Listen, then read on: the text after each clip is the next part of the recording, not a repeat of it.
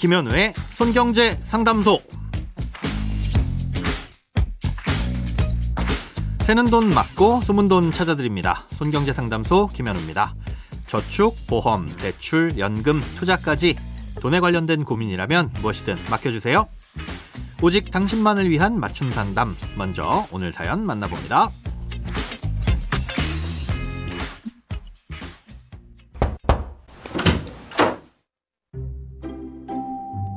안녕하세요.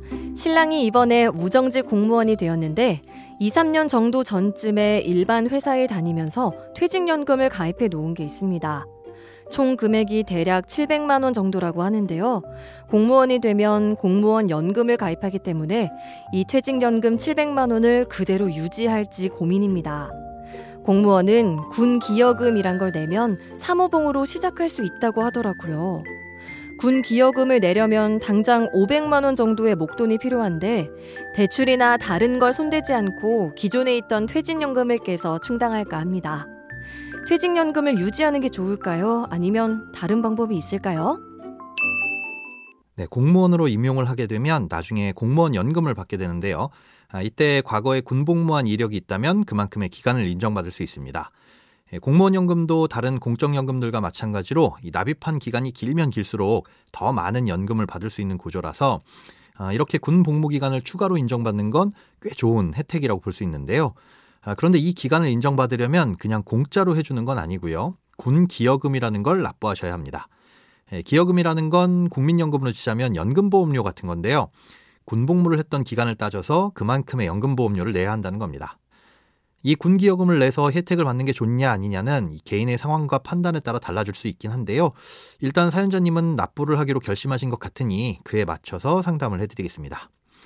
예, 군기여금은 현재 납부하고 있는 기여금을 기준으로 산출이 됩니다. 아, 예를 들어 군복무를 20개월 동안 해서 20개월치의 기여금을 납부해야 한다고 했을 때 현재 매월 납부하고 있는 기여금이 20만 원이라면 20만 원씩 20번을 내야 하는 거고요.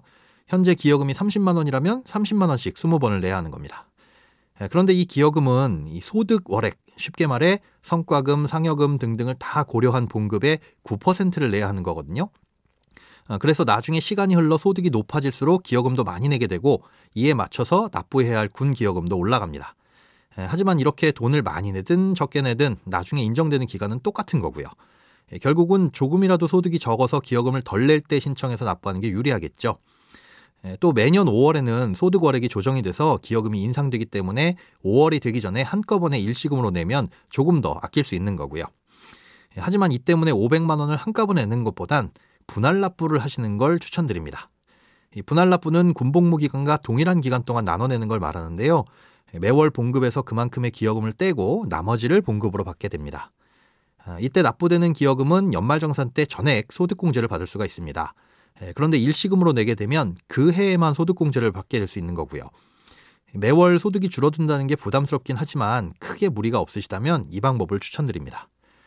아, 또 사연자님의 경우엔 퇴직연금을 해지할까 고민이라고 하셨는데 이 퇴직연금은 해지하기 전까진 그 안에서 어떤 금융상품으로 얼마의 수익을 내든 비과세입니다.